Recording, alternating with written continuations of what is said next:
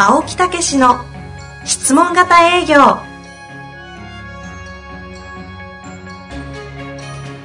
営業、それは商売の原点。トヨタ、大阪ガス、生協などの営業マンも実践。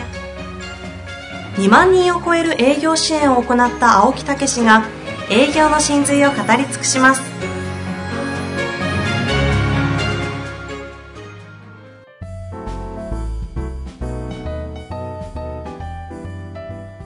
こんにちは、ナビゲーターの遠藤和樹です。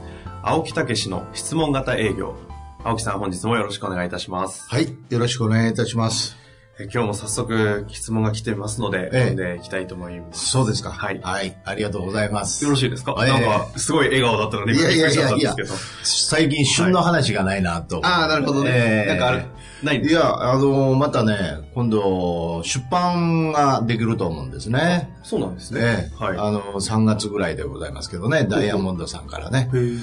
で、そういう中でですね、やっぱりいろいろ書いてますと、いろんな旬の話が出てきますんでね。うん、またそれも挟みながら今日はちょっと、質問にお答えしたいなと思いますね。3月に出る予定の出版のコンテンツがちょいちょいこのそうなんですよ。挟まれていくわけですね。さすが遠藤さん、よくお分かりでございますね。楽しみですね。はい。先取りしていきたいと思います。はい、ではご紹介したいと思います。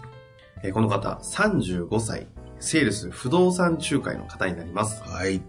質問のパターンなどがあれば教えていただけないでしょうか。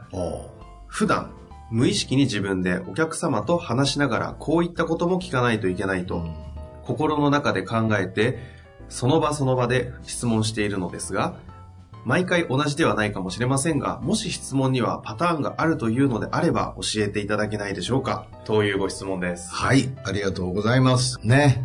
ありがとうございます、はい。実はこれはですね、非常に、初歩的な質問でございますね。一生懸命やっていただいてると思うんですけど、はい、これだからむしろありがたい質問で、はい。実はですね、質問って難しいっていう人がいらっしゃるんですね。はい。これは大半の答えじゃないかなと思うんですけど、はい。私はそう思わないんですよ。あ、そう。非常に簡単なんですよ。で、実はパターンがあるから。ということなんですね。はい。それで、そういうことでですね、それが今日はお話はできるんじゃないかなと。なるほどですね。パターンっていうと、いつもおっしゃっている5ステップの。そうなんですよ。あれのことなんです。だから、質問が難しいっていう方はですね、はい。実はその場で質問を考えてるんですよ。だから難しいっていうことなんですね。私は、もう質問っていうのはもう決まってるわけです。だから質問を挟み込んでいくとか、あるいは相手の言ってることに順番に質問していくということだけなんですよ。だからむしろこの共感したりと同じような感じで質問がなされていくという。だからものすごい簡単なんです。フレーズもほぼ。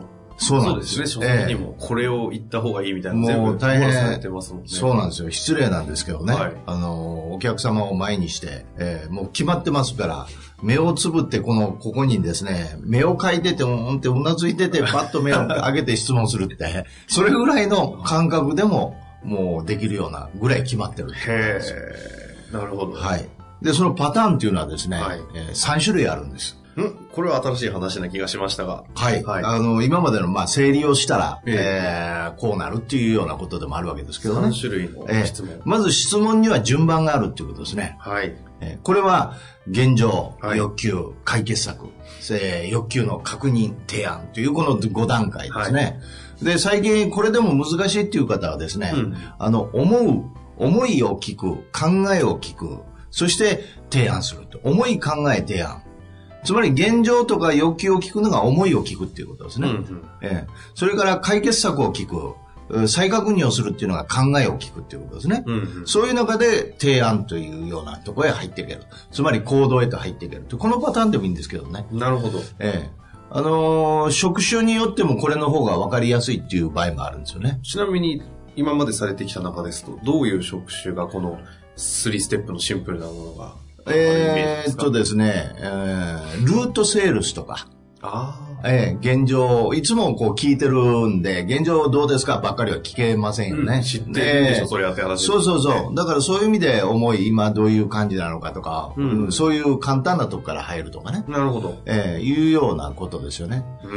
うん、反対に現状要求解決策っていうような形でいくと、やっぱり無形のもので、しっかりと提案をしないといけないという、うんそういう場合は現状がどうなってるかっていうのを聞かないと分かりませんのでね。なるほど。だからそういう職種によってもこうどっちを使うかっていうそういう指導も実はしてるっていうことですね。まあどちらにしろこの質問のまあ言えば順番そういうことをしっかりとしていくということですね。それから二つ目は、はい、二つ目は質問へと入る言葉っていうことです。と言いますと、ところで、ということとか、はいそれから展開していく言葉、うん、ある程度現状を聞いたらそういう中で欲求ってどう持ってられますかとかね、こういうつなぎの言葉をしっかりと持っていくと入っていける。あるいは話が、長引いた場合は、先ほどの話なんですがちょっと戻らせていただいていいですかというようなことで、先ほどの話ですけどっていうような言葉でつないでいくっていうね。なるほどですね。だからこういうつなぎの言葉を持っておくといつも、そういう質問という軸で展開していけるということですね。それから3つ目。これがやっぱり重要ですね。なんだろう。深掘りする質問です。具体的にはとか。そういうことですね。3つの質問なんですね。それも3つあるんですよ。なぜ？例えば。なぜ例えば、はい。ということは。つまり、ダイヤモンドさんで出させていただいている3つの言葉で売り上げが伸びる。そういうことか。そうなんですよ。質問型営業。はい、これおかげさんでですね、もうセールス、Amazon のセールス部門でも常にベスト3ぐらいに入ってるというね。うん、もう、ずーっと出版して1年以上経ってるのに売れ続けてるというね。ロングセラーですよね。ありがたい話なんですけど、これって、なぜそうなのかっていうと、やっぱり出版社でも、やっぱり口コミでないとこういう風には、売れていかないということなんですね。じわじわ。そうなんですよ。で、はい、でもやっぱりそれによって効果があるっていうことだと思うんですよ。ああ、なるほど。だからそれが口コんでいろんな人にこう推薦いただけるっていうね。だから深掘りっていうのが難しいんですけど、必ずその現状を聞いたときになぜそういうことを思われてるのか、例えばどういう事例があるのか、そういうことはどういうふうにしていきたいのか、どういうふうに思ってるのかっていうようなね、この深掘りっていうことが実は質問の一番のポイントなんですよね。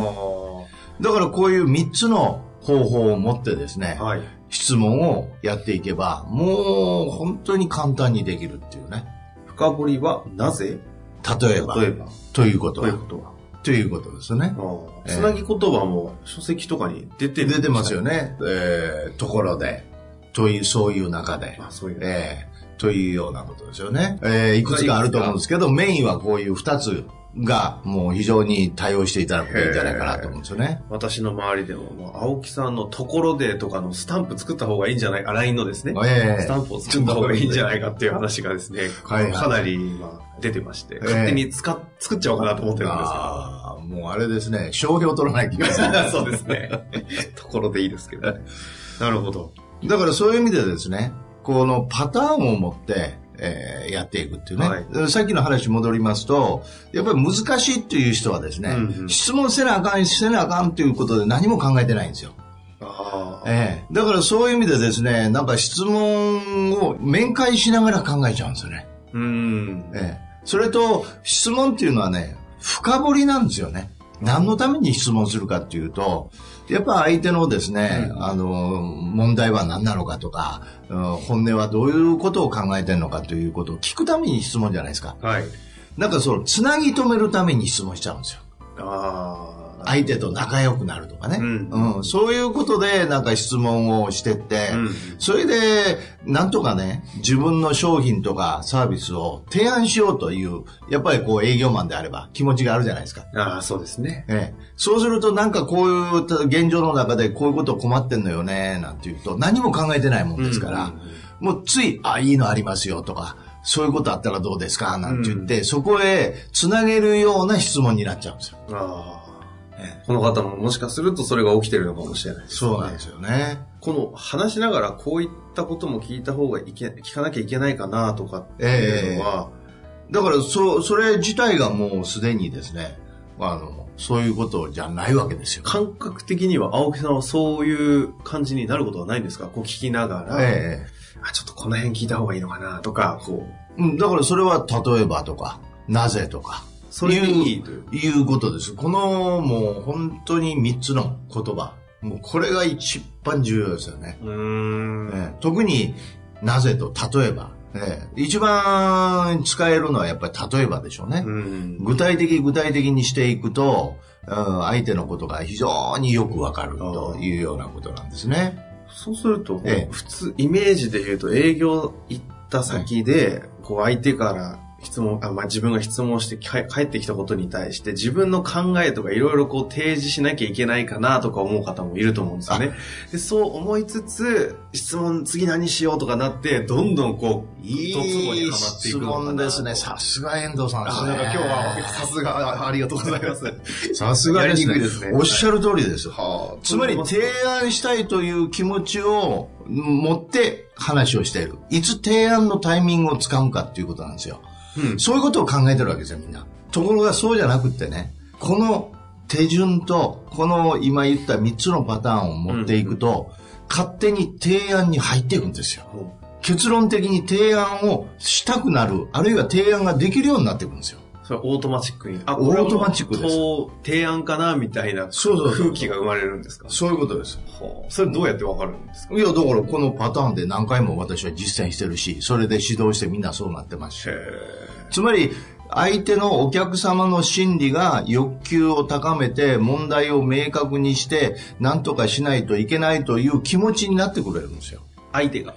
お客様が。そうすると、なんかそれで君できるのとか、なんかあるのみたいなことが来たら、こう、そうなんですよ。フックってことですか？だから提案しないといけないんじゃなくて、提案したくなるし、向こうが提案を聞いてくる段階が、この実は質問の段階なんですよ。質問を繰り返す、この3つを繰り返す中で、結果的に提案を求められた時が提案のタイミング。そういうことです。それがない限り、提案すなと。だからそれないのに提案しても、そうですよね。採用いただけないでしょ。だから営業マンでなんかこう話したらね、採用してもらえるかとかね、いうように思うかもしれないけどね、私の中ではね、ない。言い切りましたね。ない。それはね、長年のご経験の。そうですよ。それでいい提案にならないんですよ。だからやっぱりお役立ちの形で採用いただかないとね、かわいそうやからとかね、一生懸命やるからとかね、なんかそういう形で採用いただいてもね、後々ね、いい関係にならないですよね。そうですよね。その後の紹介、つながっていくとかいうことも考えると。そうなんです。そろそろお時間も来たんですが、最後にこの方に、パターンとしては手順、質問に入るつなぎの言葉、掘り下げる質問3つをっていう話はありましたけど、何かこうまとめていただいてもいいですか？そうなんですよ。これ実は今度ね、出る本の中に書いてあるわけですよ。難しい。喋っちゃってるじゃないですか。いや、だからそういうことをもう一回見ていただくのにも役立つとは思いますけどね。だからそういう意味でですね、本当にそこをパターン化していくと、本当にこうね、簡単になりますんでね。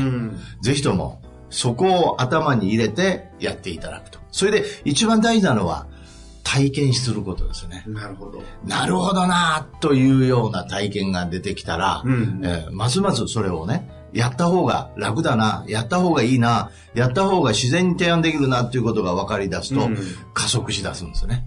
まずは頑張ってみてください。はい、ありがとうございます。ありがとうございました。